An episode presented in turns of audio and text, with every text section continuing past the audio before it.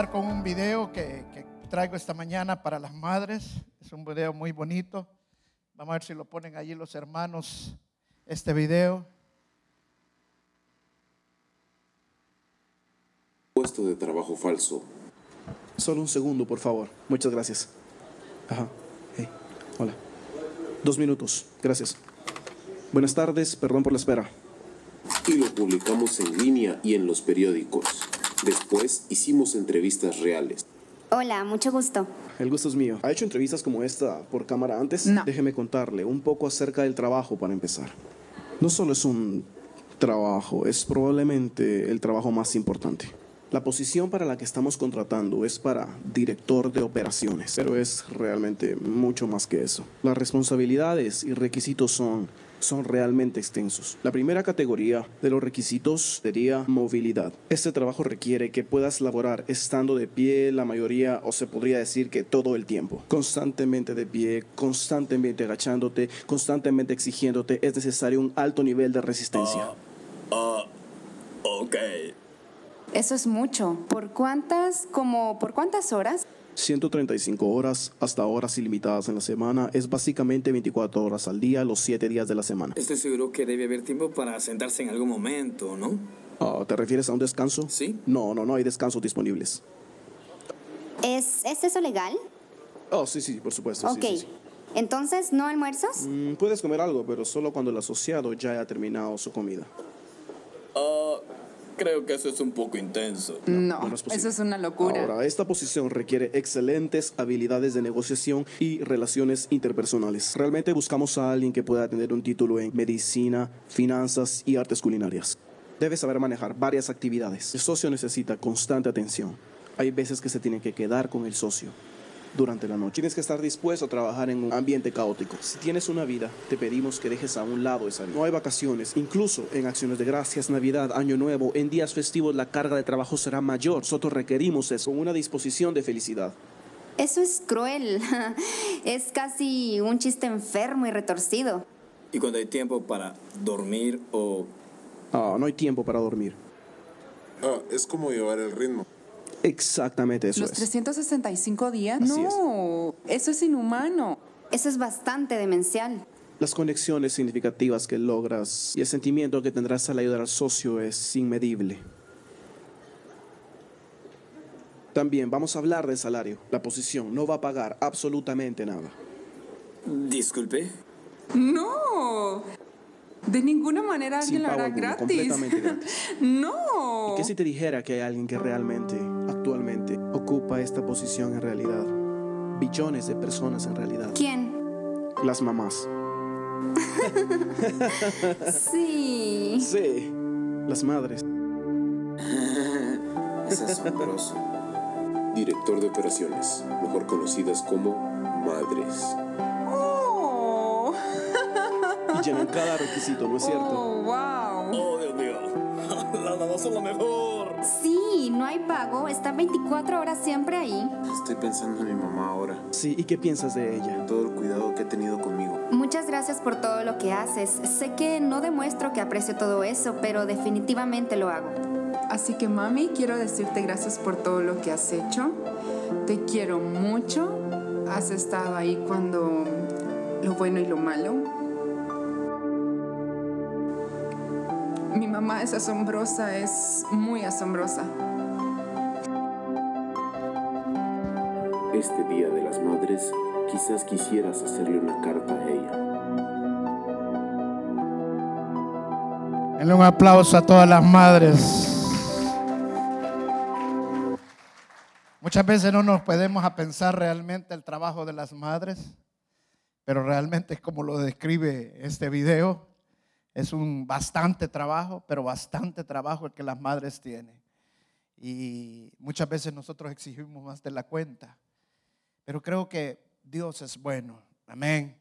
Y lo mejor que podemos hacer en todas estas cosas es honrarlas, darles un aplauso, darles un abrazo, darles un beso. Amén.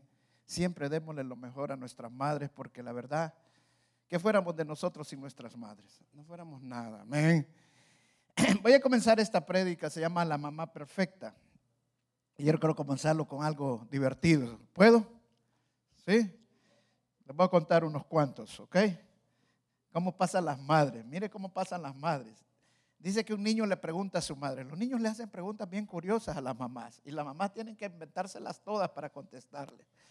Y le dice el niño, mami, ¿por qué mi papá tiene tan poco cabello? Y su madre le contesta, es que tu padre es muy inteligente. La madre siempre defendiendo a sus esposos, a sus papás. Y dice, y el niño le responde, y entonces, ¿por qué tú tienes tanto cabello? Y la madre le dice, ya cállate y come tu sopa. Un niño en una boda, mire lo que le dice el niño, mamá, mamá, ¿por qué la novia va vestida de blanco? Pues porque este es el día más feliz de su vida. Ah, dice el niño. Y entonces, ¿por qué el novio va de negro? Cuando no quieren ir a la escuela, miren los niños. Dice, mamá, hoy no quiero ir a la escuela. Mira, hijo, tienes que ir. No, si me das tres buenas razones, entonces voy. Pues mira, debes ir porque tienes la obligación, porque tienes 45 años y porque eres el director de la escuela. Y esta es la última. Este es un niño que les quería divertirse, divertir a la mamá en la bicicleta, demostrarle qué tan sagaz y hábil era en la bicicleta. Y le dice, mira mami, sin manos, soltando las manos, se soltaba los del timón.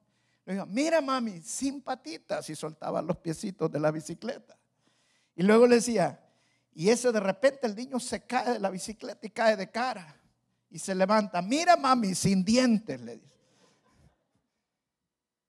Es para comenzar divertidos. La verdad que las madres tienen un gran trabajo y la tienen que hacer de abogados, la tienen que hacer de doctoras, la tienen que hacer de profesoras, de maestras, de coach, de muchas cosas. Dios las, las capacita, las habilita para todo eso. Y le puse el tema, la mamá es perfecta, y al final lo voy a cerrar porque le puse ese tema, la mamá es perfecta, porque todos pensamos, decimos, no, no hay mamá perfecta. Yo quiero enseñarte en la palabra de Dios, voy a usar cuatro ejemplos esta mañana de cuatro madres, cuatro madres que nos enseñan algo a cada uno de nosotros. La primera está en Primera de Reyes, capítulo 3, verso 26.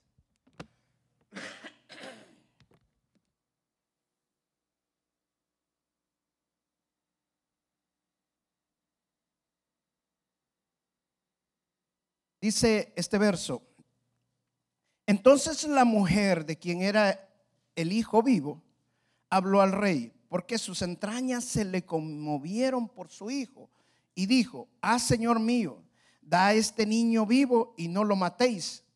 Mas la otra dijo, ni a ti ni a mí, partirlo. Más o menos como tenemos la versión esta, vamos a leerlo en esta versión. Dice, entonces la mujer de quien era el hijo vivo habló al rey porque sus entrañas se le conmovieron por su hijo y dijo, ah, Señor mío, da a este niño vivo y no lo matéis. Mas la otra dijo, ni a mí ni a ti, partilo. Vaya, pusieron la misma versión que yo tengo, gloria a Dios. Quiero comenzar esta enseñanza con este, con este ejemplo. No se menciona el nombre de esta mujer, de esta madre en la Biblia, pero esta historia es más que todo cuando Salomón era rey, que empezó a ser rey. Y esa fue la primera prueba de sabiduría que Salomón tuvo. Estas dos mujeres tuvieron sus niños casi al mismo tiempo, con una diferencia nada más de dos, tres días de diferencia entre haber tenido al niño.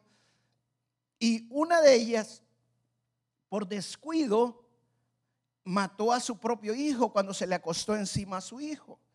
Cuando el hijo estaba muerto, vino y lo cambió con la que, está, con la que tenía el hijo vivo y, se y le cambió al niño.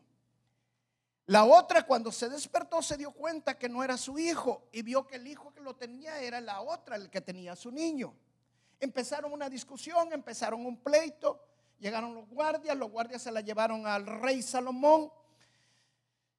Y era una gran pregunta para Salomón porque Salomón les pasaba diciendo, y ¿Y quién es la mamá? Y una decía, yo soy la madre de este niño, yo lo crié, y la otra también. ¿Y cómo sabemos quién es la mamá en ese momento? Eh, era difícil saberlo, las dos, madres eran bien parecidas, era difícil que hubiera una distinción entre las madres, eran de la misma raza. Entonces, eh, era difícil para Salomón. Entonces Salomón lo que hizo fue mandar a traer una espada y ordenó que partieran al niño en dos, que lo partieran por la mitad. Y de acuerdo al verso que nosotros vemos, dice de que la madre, y esa es la parte que me conmovió a mí, dice que la madre del niño cuando vio que iban a partir a su hijo, se le conmovieron las entrañas. Lo que podemos aprender de esta madre, que no sabemos su nombre, no sabemos quién era, pero sí podemos tener una gran lección de esta madre, es que las madres tienen un amor entrañable por sus hijos. Es algo que Dios ya le da a ellas. Es algo que Dios ya pone en cada madre. Escuchen bien, hermanas, y entiendan esto. Nadie va a entender ese amor entrañable que tienen por sus hijos. Muchas veces ni el mismo padre lo va a poder entender, no lo, no lo va a poder tener de la misma manera que ustedes lo tienen. Hay veces el amor entrañable que tienen por sus hijos es tan grande que les hace perder la percepción de la realidad, la percepción de las cosas que se están viviendo. Pero es entendible también, ¿por qué? Porque ese amor que tienen es tan grande que muchas veces pasa más que lo que puedan ustedes pensar o razonar, porque lo sienten, lo viven. Esta madre se conmovió, fue tan grande, tan fuerte. Y es una madre, esa es una madre cuando ve sufrir a su hijo, las entrañas se le conmueven. El amor interno por su hijo se le conmueve. La madre es capaz de dejar de comer para darle el bocado a su hijo. La madre es capaz de tener frío, pero quitarse su ropa y ponérsela a su hijo para que su hijo no pase frío. La madre es capaz de hacer cosas que no cualquier otra persona puede hacer por su hijo. Pero es por el amor que Dios ya ha puesto dentro de ellas. Es un amor entrañable, un amor intenso, que las mueve y las motiva a hacer cosas. Un hijo puede ofender a una madre y su madre sentirse dañada, pero al día siguiente como que no ha pasado nada. Por ese amor que le tiene, por ese amor entrañable que sobrepasa todo entendimiento. Si nosotros queremos entender el amor de Dios, el que mejor refleja el amor de Dios es una madre. Porque es un amor tan intenso, un amor tan fuera de entendimiento, ¿Por qué? Porque las madres ya tienen dentro de sí ese amor que Dios les ha puesto para sus hijos. Es un amor intenso, un amor fuerte. No pueden ver sufrir a sus hijos. Leí en una ocasión una historia de una familia en Canadá. Le he contado varias veces esto, pero a mí me conmovió la vez que yo leí esa historia. Era una historia real de que esta familia fueron a pasar a un bosque, a un parque en Canadá abundan los parques, pero los parques, los parques son grandes bosques, pero inmensos bosques. La gente se pierde en esos bosques. Y esta familia empezó a caminar en su vehículo en el parque y empezó a nevar cuando ya salieron y siguieron caminando. Cuando ellos quisieron regresar, la calle ya se había perdido por la nieve y el vehículo terminó estancado en un diche porque no sabían dónde estaban. El, punto es de que llegó un cierto momento que decidieron salir del carro porque se les iba a acabar la gasolina, la nieve no paraba y empezaron a caminar hasta que llegaron cerca de un árbol, se recostaron, llevaban un bebé de un año de nacido, no tenía ni el año, creo que eran 8 o 10 meses, y lo protegieron con el papá al bebé, lo cuidaron. Y allí pasaron toda la noche. Y no sé cuántas horas más pasaron con el bebé, pero la mamá durante este tiempo le dio de amamantar a su niño, le dio para que el niño no se muriera y estuviera alimentado, nutrido, a pesar del gran frío, de las altas, bajas de temperaturas. Al final de la historia, lo, logran encontrar, llega un helicóptero y lo rescatan, pero la madre ya había muerto. ¿Por qué? Porque ella para poder alimentar a su niño y tener leche para darle a su bebé, ella agarraba hielo de la nieve y se la comía. Y eso es algo que mata a la persona porque le produce hipotermia. Y lógicamente la madre no sobrevivió. El papá perdió los dedos de los pies y perdió los dedos de la mano, pero protegieron a su niño y su niño quedó vivo. Esa madre tuvo un amor entrañable por su hijo. No le importó su vida, lo que le importaba más que todo era su niño. Ese es el amor de la madre, es un amor entrañable, un amor intenso, un amor que no se entiende. Amén. Ese es el primer ejemplo que, quiero, que quería utilizar esta mañana de esta madre. La segunda madre que quiero ocupar esta mañana es Jocabed. ¿Cuántos han oído hablar de Jocabed? Jocabed está en Éxodo capítulo 2, verso 3. Jocabed capítulo 2, verso 3. Esta es la mamá de Moisés. Mire este verso lo que dice. Pero no pudiendo ocultarle más tiempo, tomó una arquilla de juncos y la calafateó con asfalto y brea y colocó en ella al niño y lo puso en un carrizal a la orilla del río. Moisés, todos sabemos que nació en un momento difícil, en un momento de los más duros, más difíciles para el pueblo de Israel, de toda la historia del pueblo de Israel. Eran esclavos en Egipto, el faraón había dado un edicto muy claro de matar a todos los primogénitos de los judíos. Y la razón era porque los, los egipcios este, se habían llenado de miedo porque el pueblo de Israel, el pueblo judío, cada vez estaba creciendo más y cada vez eran más y más fuertes que ellos. Entonces lo que se le ocurrió al faraón es matar a los primogénitos varones de cada familia de los judíos que naciera menores de un año. En ese, en ese contexto es en el que nace Moisés. Imagínense esta madre estar embarazada, tener a su hijo recién nacido y estar en un edicto en el cual ella tiene que exponer su vida. Si él la encontraban con este bebé, ella misma podía ser matada en ese momento por ir contra el edicto del rey, por querer cubrir a su niño, por querer proteger a su niño. Pero a ella no le importó nada. Ella protegió a su niño. Ella vino, lo que hizo fue guardarlo por tres meses, lo escondió, hasta que llegó un momento que ya no lo podía esconder más. Y fue lo que en la parte del verso que nosotros acabamos de leer, hizo una canasta, calafateó toda la canasta, la cesta, y puso a Moisés en esa cesta, y lo metió al río, y se, se preocupó que su hija fuera detrás de esa canasta para asegurarse que su hijo no se fuera a ahogar. Y su hija vio cuando la hija del faraón encontró la cesta y adoptó a Moisés como su hijo. Pero lo tremendo de la historia es de que la hija del faraón le termina dando a la mamá de Moisés a su hijo sin saber que la mamá se lo termina dando para que se lo cuide. ¿Qué aprendemos de, de Jocabé? Lo que aprendemos desde Jocabé es que las madres las ha puesto Dios para cuidarnos en los momentos que nosotros no podíamos cuidarnos, en los momentos que no podíamos alimentarnos, en los momentos que no podíamos tener hacer ciertas cosas. Las madres nos enseñan a hacer cosas que nosotros no podíamos hacer, a cuidarnos de cosas que nosotros no podíamos cuidarnos.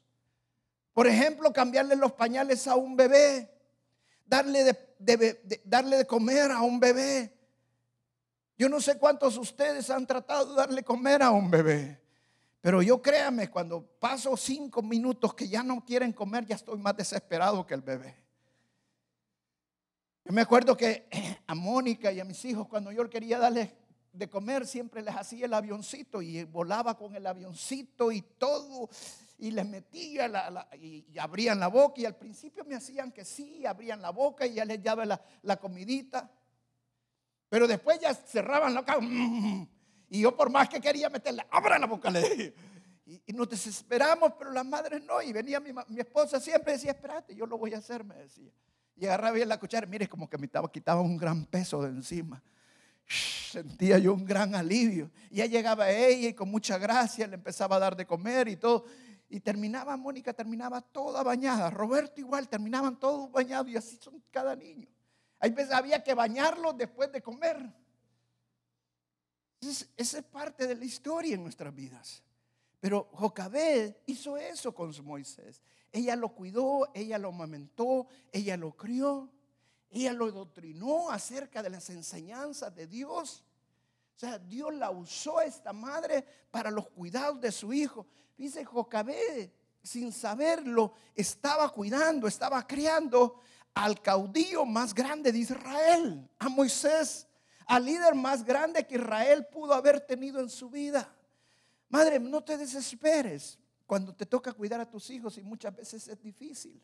Muchas veces es duro, muchas veces es cansado, muchas veces ya no queremos seguir adelante. Yo las entiendo.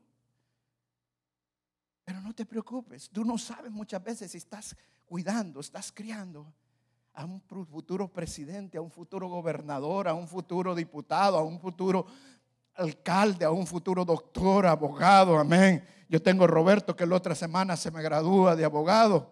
Y es, hermano, no, no nos cansemos de hacer el bien, especialmente a nuestros hijos. Nosotros sin saber estamos cuidando a un hombre del Señor, a un hombre que Dios ha puesto, a una mujer que Dios ha puesto y usa una madre para cuidar a ese bebé. Amén. Esa es la segunda cosa. La primera madre que, pusimos de ejemplo es una madre que tiene un amor entrañable. La segunda madre que pusimos de ejemplo es una, es una madre que cuida y protege a su bebé. Y para eso se necesita la madre. Yo me cuesta encontrar hombres que puedan hacer ese trabajo. Y hoy, supuestamente hoy, hay muchos que cambian esos papeles. Y gloria a Dios por esos hombres también que, que, hacen ese trabajo, porque es un trabajo difícil. Pero cuando nosotros hacemos ese trabajo, como el video que nosotros pusimos aquí, nos damos cuenta que no reconocemos el trabajo que nuestras madres hacen hasta que realmente alguien nos pone la realidad de lo que hicieron. Siete días de la semana trabajando, las 24 horas del día disponibles a cualquier momento. Tienen que comer después que el socio termina de comer.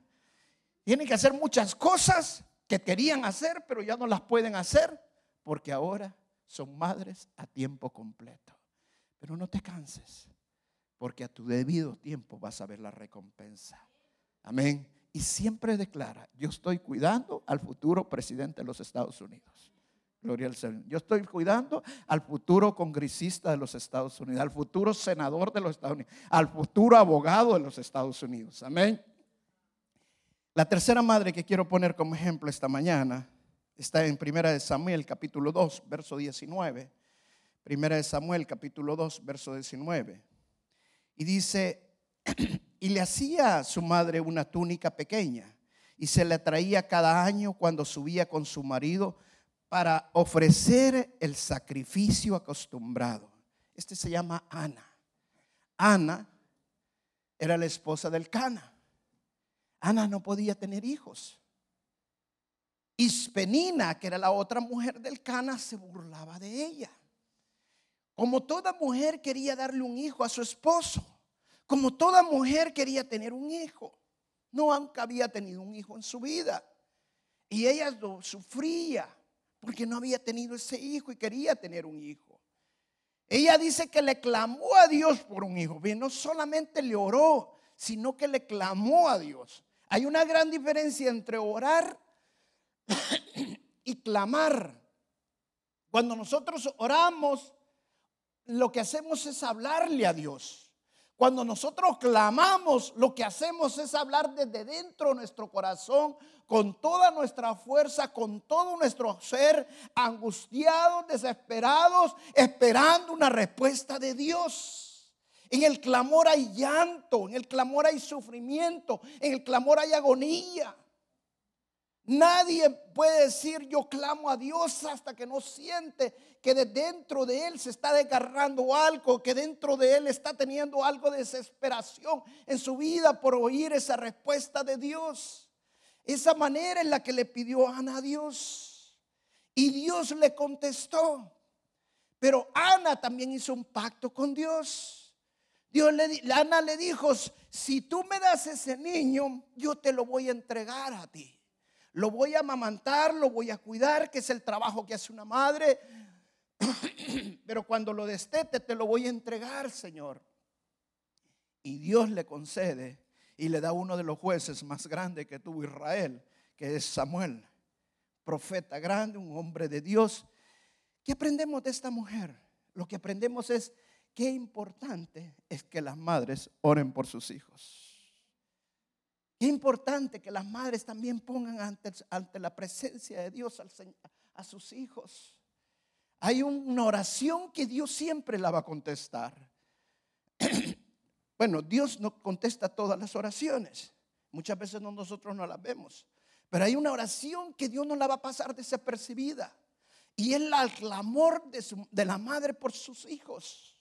Cuando antes de nacer tenemos que poner a nuestros hijos a los pies del Señor. Y lo que tenemos que aprender también es entregar a nuestros hijos al Señor. Pero cuando nosotros estamos pasando momentos difíciles con nuestros hijos, entiendan madre, lo mejor que puedes hacer es orar por tus hijos.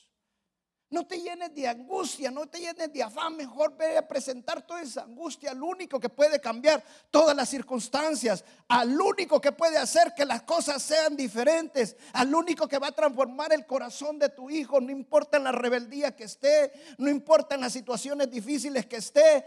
Cuando tú le oras, cuando tú le clamas, Dios cambia todas las cosas. Amén. Mire, nosotros como padres lo hemos vivido con mi esposa. Pero yo a veces escucho a mi esposa no solamente orar, sino que clamar. Y sabe que yo soy bien cómodo. Cuando lo oigo clamar a ella, ya me duermo. Ella dijo, ya estuvo. El Señor ya nos contestó. Ella hizo el trabajo por mí. Parece difícil, parece duro, pero sabes, ese es el trabajo de una madre. No significa que los padres no tengamos que orar, pero a través de Ana entendemos que hay clamores que solamente la madre los puede hacer. ¿Sabe qué le dijo el sacerdote a Ana? Le dijo, y que está borracha. ¿Está borracha a esta hora? ¿Y qué le dijo a Ana? No, tú no entiendes, Eli. Yo no estoy borracha. Lo que dentro de mí se está desgarrando algo porque yo deseo un hijo. Yo le he puesto esta necesidad al Señor. Hermana, hay cosas que solamente tú lo puedes clamar. Yo estoy de acuerdo que le pidas ayuda, ayúdame a orar por mi hijo, pon a orar si quieres a toda la iglesia, empieza a orar todos tus amigos y todo, pero el clamor de una madre es poderoso. Amén. La tercera cosa es bien importante, una madre tiene que clamar por sus hijos. Una madre tiene que clamar por sus hijos. Mire, a mí nunca se me olvida, yo fui militar. ¿Hay alguna madre que tiene un hijo militar aquí? Que está ahorita en el servicio. ¿Hay alguna madre? Levante la mano. Nadie. Mana Alba. Ya no. Ok. Pero si hay una madre que tiene un hijo por militar ahorita en servicio, ore por su hijo. Nunca se me olvida esto, mire, cuando yo fui piloto militar, una ocasión yo le estaba contando a mi mamá una situación que había vivido, una situación difícil que había vivido en la, en la guerra. Y mi madre me dice en estas palabras, hijo, yo paso orando mucho por ti, para que Dios guarde tu vida. Pero lo sentí que me lo dijo con todo su corazón. Fue algo como que ella hubiera querido abrir su corazón y que viera yo, leyera todas las oraciones que ella le hacía al Señor. Y sabe, yo estoy seguro que Dios guardó mi vida por las oraciones de una madre, por las oraciones de mi madre querida. ¿Se da cuenta qué poderoso que usted pueda orar por sus hijos cuando salen de noche, cuando van a pasear, cuando se van a la escuela? Cuando, hermanos, estamos en un mundo que cada vez hay más maldad. Y la palabra lo dice que cada vez va a, ser, va a haber más maldad. Hermano, cubra a sus hijos, ore por ellos todos los días, esté orando por sus hijos. Dios está en control de todas las cosas, pero clame por sus hijos. La cuarta madre que quiero acusar y la última es María, la madre de Jesús. Lucas capítulo 2, verso 7. Dice, y dio a luz a su hijo primogénito y lo envolvió en pañales y lo acostó en un pesebre porque no había lugar para ellos en el mesón. La primera madre aprendimos de la mujer que no, no conocimos su nombre, aprendimos que tienen un, un amor entrañable las madres. La segunda madre aprendimos que Dios escoge a las mujeres, a las madres, con un propósito especial de cuidado de sus hijos. De la tercera madre aprendimos a orar por sus hijos. Qué importante que la madre clamen por sus hijos. Pero de María aprendemos algo excepcional que quiero que te quede en tu corazón. Escucha bien lo que, lo que el Señor, lo que la palabra de Dios nos enseña acerca de la Virgen María. Dice que María se sentía dichosa por ser la madre del Hijo de Dios. Ella misma le dijo al Señor, ¿quién soy yo, Señor? Se sentía emocionada, se sentía contenta. Yo estoy seguro que Dios escogió a María porque era una mujer íntegra, una mujer sincera. Pero mire qué aprendemos de María. A pesar que, que en dos ocasiones visitó al Señor Jesús, y Jesús le dijo en una ocasión, mi madre y mis hermanos son los que están conmigo. En otra ocasión le dijo, María, ¿qué tienes conmigo? Mujer, ¿qué tienes conmigo? María aprendió de que a través de Jesús, a través de lo que Dios le había dado en su vida, aprendió que Jesús tenía un propósito de Dios. Que Dios Jesús había venido con un propósito grande a este mundo. A través de María, las madres tienen que entender que sus hijos tienen un propósito en esta vida. Que sus hijos no vinieron a este mundo simple y sencillamente para ser ingenieros, simple y sencillamente para ser abogados, simple y sencillamente ser para doctores. No, sus hijos vinieron con un propósito divino a este mundo. Todos tenemos un propósito en esta vida. Lo más triste en este mundo, lo más duro en este mundo, es vivir todo el resto de nuestra vida sin haber encontrado el propósito por el cual Dios nos creó. María entendió que Jesús tenía un propósito en su vida. Dice que cuando el ángel le reveló que, que ella en su vientre llevaba al Hijo de Dios, que llevaba al Salvador del mundo, él dice que ella lo guardó en su corazón y lo meditaba día y noche. ¿Para qué cree que lo guardó en su corazón y meditarlo día y noche? Para entender el propósito de Jesús. Escuche bien esto, hermana, lo que le voy a enseñar. Nunca va a encontrar en la escritura usted, en ninguna parte de la escritura, en la que la Virgen María le ha dicho a su hijo que no fuera a la cruz. ¿Se ha puesto a pensar en eso? Pedro le fue a decir a Jesús, Jesús, no vayas a Jerusalén, te van a crucificar, ya no vayas, te van a, te van a matar. ¿Y qué fue lo que le contestó el Señor Jesús? Apártate de mí, Satanás. María sabía que su hijo iba a morir en esa cruz. María sabía que su hijo iba a sufrir en esa cruz. Había un amor entrañable dentro de María, dentro de la Virgen María, que cualquier madre lógico, sensato, hubiera reaccionado y pedirle a Jesús, Jesús, por favor, no vayas a la cruz.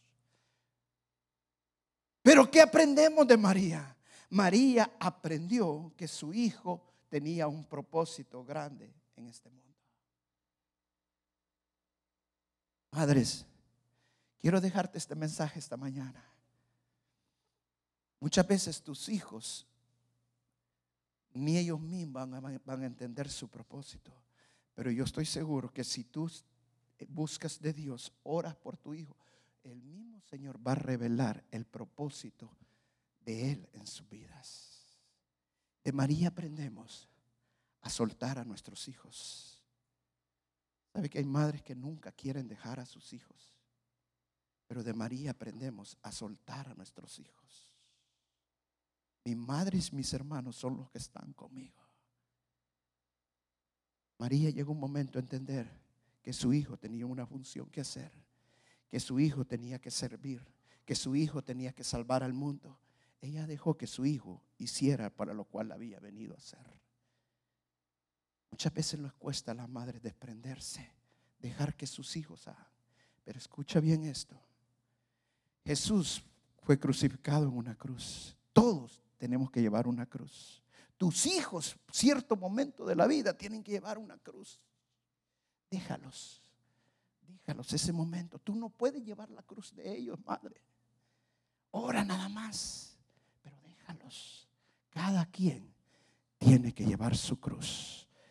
Pero entiende esto, esa cruz tiene un propósito todo grande en sus vidas.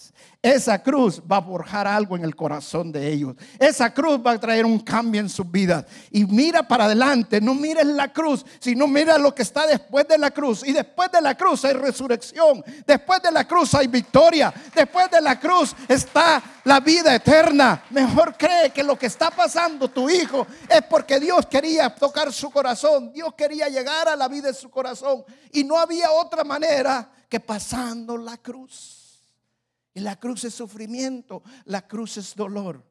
Pero hay momentos que necesitamos dejarlo ser. Y tenemos que entenderlo eso. Cuatro cosas que aprendemos de las madres. La primera, un amor entrañable. No hay madre que le guste ver sufrir a su hijo. La segunda, el cuidado de los hijos de la madre. La tercera, es orar por nuestros hijos. Y la última, a pesar que no, haya madre que, que, le guste ver sufrir a sus hijos, las madres tienen que aprender a dejar ir a sus hijos, a soltar a sus hijos.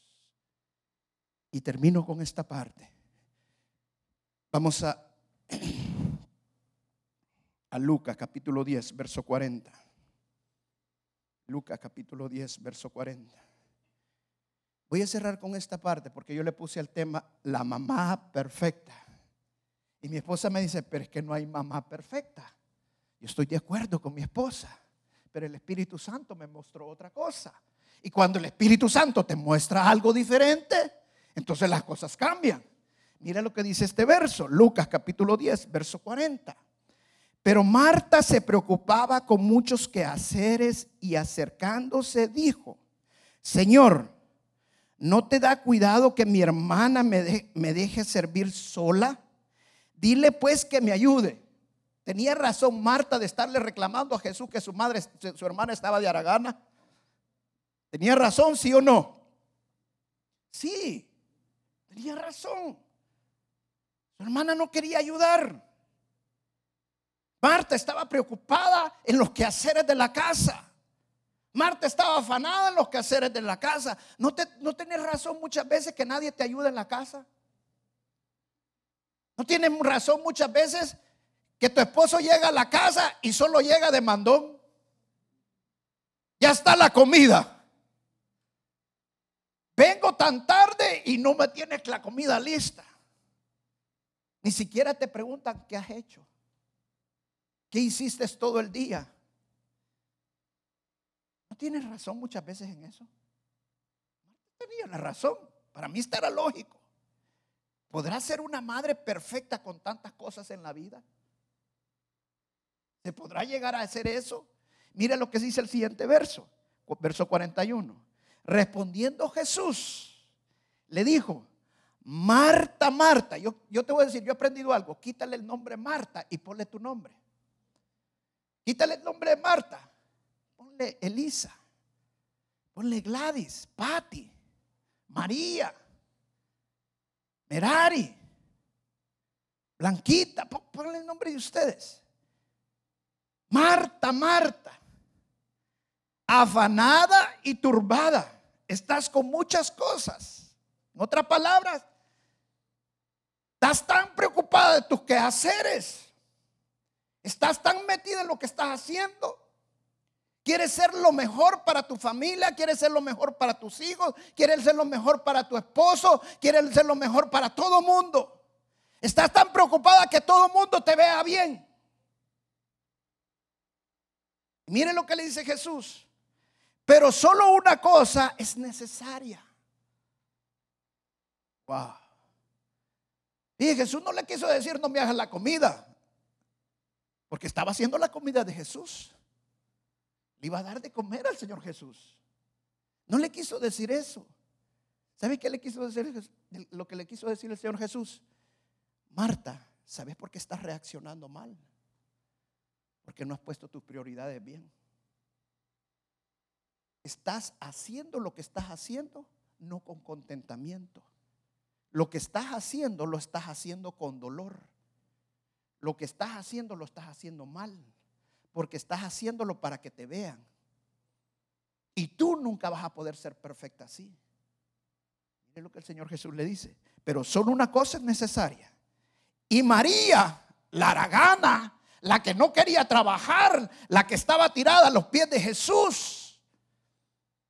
Y tu esposo, que solo llega a pedir la comida, tus hijos que solo llegan a creer esto. Y María ha escogido la buena parte, la cual no le será quitada. Madres, quiero cerrar con esto. Madre perfecta no lo existe. Pero sí hay un Dios perfecto. Sí, Jesús es perfecto. Y la palabra de Dios dice que todos nosotros tenemos que llegar a la estatura de Jesús. Todos nosotros tenemos que llegar a ser a la imagen de Jesús, al varón perfecto. ¿Sabe? La única manera que nosotros podemos ser perfectos en Cristo Jesús es rindiéndonos a los pies de Jesús. Es dejándole todas nuestras necesidades, todas nuestras preocupaciones al Señor Jesús. Hay momentos, madres, que tú no puedes ser la mejor madre. Hay momentos que tú no tienes la respuesta para tus hijos. Hay momentos que tú no puedes aconsejar a tus hijos. Lo que tú quieras decirle a tus hijos muchas veces en lugar de servirle de ayuda, le va a servir de estorbo. En lugar de servirle para edificarlo, lo vas a hundir. Hay momentos que tienes que entender que todo lo que estás haciendo, trabajando y trabajando, si no has puesto bien tus prioridades, va a ser solamente vanidad de vanidades. Madre, no quiero que te vayas esta mañana sin este consejo. Tenemos que aprender como madres a poner nuestras prioridades. Primero es Dios. Escoge la mejor parte. Escoge la mejor parte. Dios nunca te va a defraudar. Dios nunca va a hacer nada contra ti. Y todo lo que a ti te falte, Dios lo va a cubrir. Todo lo que te necesidad que tú tengas, Dios la va a cubrir. Y lo que tú no puedas hacer, Dios sí lo va a poder hacer. Puedes darle un aplauso al Señor Jesús esta mañana y decirle gracias Jesús. Vamos a pararnos y vamos a orar por todas las madres. Pasen por favor todas las madres aquí esta mañana. Quiero orar por todas y cada una de ellas. Quiero pedirle a mi esposa que pase aquí.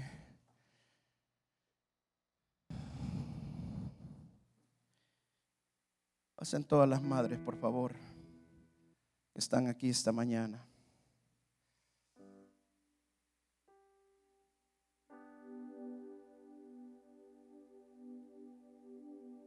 Sé que muchas veces, háganse más para adelante para que las hermanas que vienen atrás puedan pasar.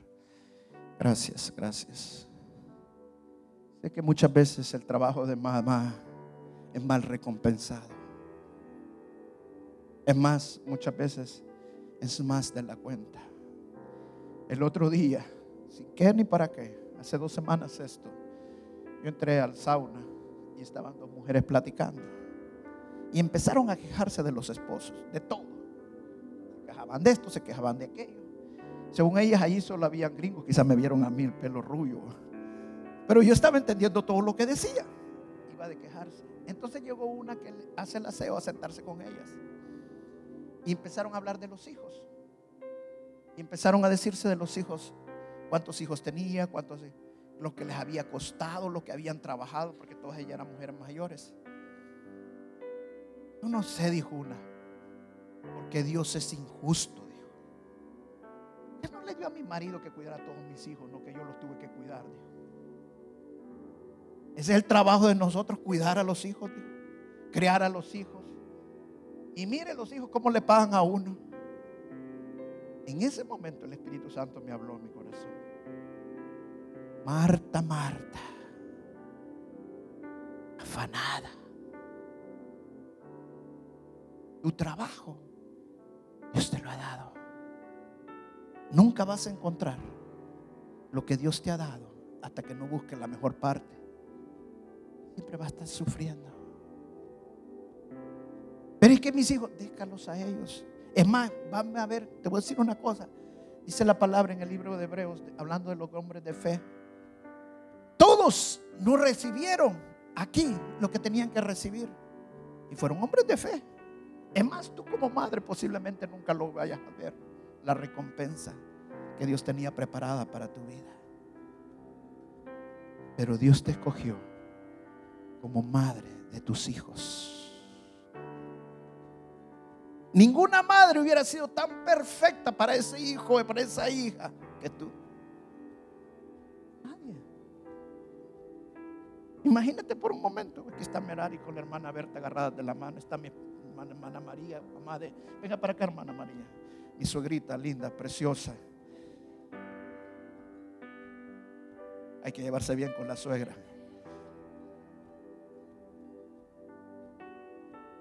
¿Usted cree que mi esposa pudiera imaginarse otra mamá mejor que ella? Dios la escogió. ¿Usted cree que Merari pudiera imaginarse otra mamá mejor que la hermana Berta? No, Dios la escogió. Piensa en su mamá por un momento ahorita. Ahora, hijos, piensen en las madres que están aquí al frente. Dios las escogió. ¿Qué quiero decir con esto, madre? Cualquier error que tú hayas cometido, no te frustres. Tus hijos son lo que son ahora. Y lo malo que tú, que tú, que son ellos, no te eches culpa de nada de eso. Coge la mejor parte. Empieza a orar al Señor. Empieza a buscar de Dios. Empieza a buscar de Dios. Te vas a dar cuenta que lo malo no lo sembraste tú. Hiciste la mejor parte. Tú hiciste lo mejor que pudiste. Déjale lo demás al Señor. Déjalo. Déjala. Que pase la cruz. Porque la cruz va a traer cambios a sus vidas. Déjalos. Cierra tus ojos y voy a orar por las madres. Le voy a pedir a mi esposa que haga la oración. Yo bendigo. Señor, gracias esta mañana, Señor, porque pagarte no podemos, Señor. ¿Quiénes éramos nosotras, Señor? A ti no te podemos engañar, Señor. No merecíamos tanto amor, tanta honra y tanto privilegio para que esas cosas tan hermosas, esos tesoros tan bellos que nos diste, nos llamasen mamá. Fue tu amor, fue tu favor. Se trató de ti siempre, Señor. Fuiste tú detrás de cada caricia, de cada cuidado, Señor. Fuiste tú quien movió el corazón de cada una de nosotras, Señor. Para recibir, Señor, ese regalo tan grande, Señor, que hoy podemos llamar nuestros hijos, Señor. Padre, yo te ruego hoy, Señor, que seas tú la fortaleza que como mujeres y como madres necesitemos, Señor. Que seas tú, Espíritu Santo, que nos des el amor, que nos des la ternura que ellos necesitan. Pero que seas tú también, varón de guerra, que nos alistes en tu ejército para poder pelear con fuerzas, entendiendo que nuestra causa es justa sabiendo que si hemos de morir,